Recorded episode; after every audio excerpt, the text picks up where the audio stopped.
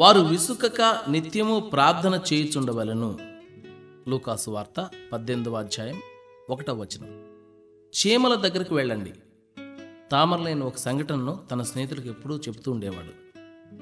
ఒకసారి నేను శత్రువు తరుముతూ ఉంటే పారిపోతూ ఒక పాడుపడిన భవనంలో తలదాచుకున్నాను. అక్కడ కూర్చుని చాలా గంటలు గడిపాను. నా నికృష్ట స్థితిని గూర్చి అతిగా ఆలోచించి మనసు పాడు చేసుకోకుండా ఉండాలని అక్కడ పాకుతున్న ఒక చీమను గమనిస్తూ కూర్చున్నాను. అది తనకంటే పెద్దదిగా ఉన్న ఒక గోధుమ గింజను మోసుకుంటూ ఒక గోడ ఎక్కుతుంది. గమ్యం చేరడానికి అది ఎన్నిసార్లు ప్రయత్నం చేసిందో లెక్క పెడుతూ ఉన్నాను. ఆ గింజ అరవై తొమ్మిది సార్లు పడిపోయింది.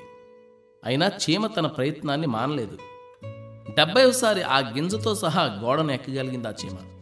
ఆ క్షణంలో ఆ దృశ్యం నాకు ధైర్యాన్ని ఇచ్చింది ఆ పాఠాన్ని నేను ఎప్పుడూ మర్చిపోను. గతంలో ప్రార్థనకు జవాబు రాలేదన్న కారణం చేత సోమరతనంగా యథాలాపంగా చేసే ప్రార్థన విశ్వాస సహితమైన ప్రార్థన కాదు. ప్రార్థనలకు జవాబు ఇంతవరకు రాలేదంటే ఆ జవాబు అతి సమీపంగా ఉందన్నమాట. ఇలా అనుకుని చేసేదే నిజమైన ప్రార్థన. మొదటి నుండి చివరి దాకా మనం యేసు ప్రభువు ఉదాహరణలను పాఠాలుగా తీసుకోవాలి. దీర్ఘశాంతంతో చెయ్యని ప్రార్థన నివేదనను పట్టుబదలకుండా మరీ మరీ వినిపించని ప్రార్థన చేసిన కొద్దీ బలంగా చేస్తూ వెళ్ళని ప్రార్థన ఫలితాలను సంపాదించే ప్రార్థన కాదని యేసుప్రభు చూపిన ఆదర్శం మనకు బోధిస్తుంది. సంగీత విద్వాంసుడు రూబెన్ స్టీవ్ ఒకసారి అన్నాడు సంగీత సాధనను నేను ఒకరోజు నిర్లక్ష్యం చేస్తే ఆ లోపం నాకు తెలిసిపోతుంది. రెండు రోజులు నిర్లక్ష్యం చేస్తే నా స్నేహితులకు తెలిసిపోతుంది. మూడు రోజులు నిర్లక్ష్యం చేస్తే నా కచేరీకి హాజరైన వాళ్ళకి తెలిసిపోతుంది. ఇది చాలా పాత సిద్ధాంతమే. సాధన మనిషికి నైపుణ్యాన్ని సంపాదించి పెడుతుంది.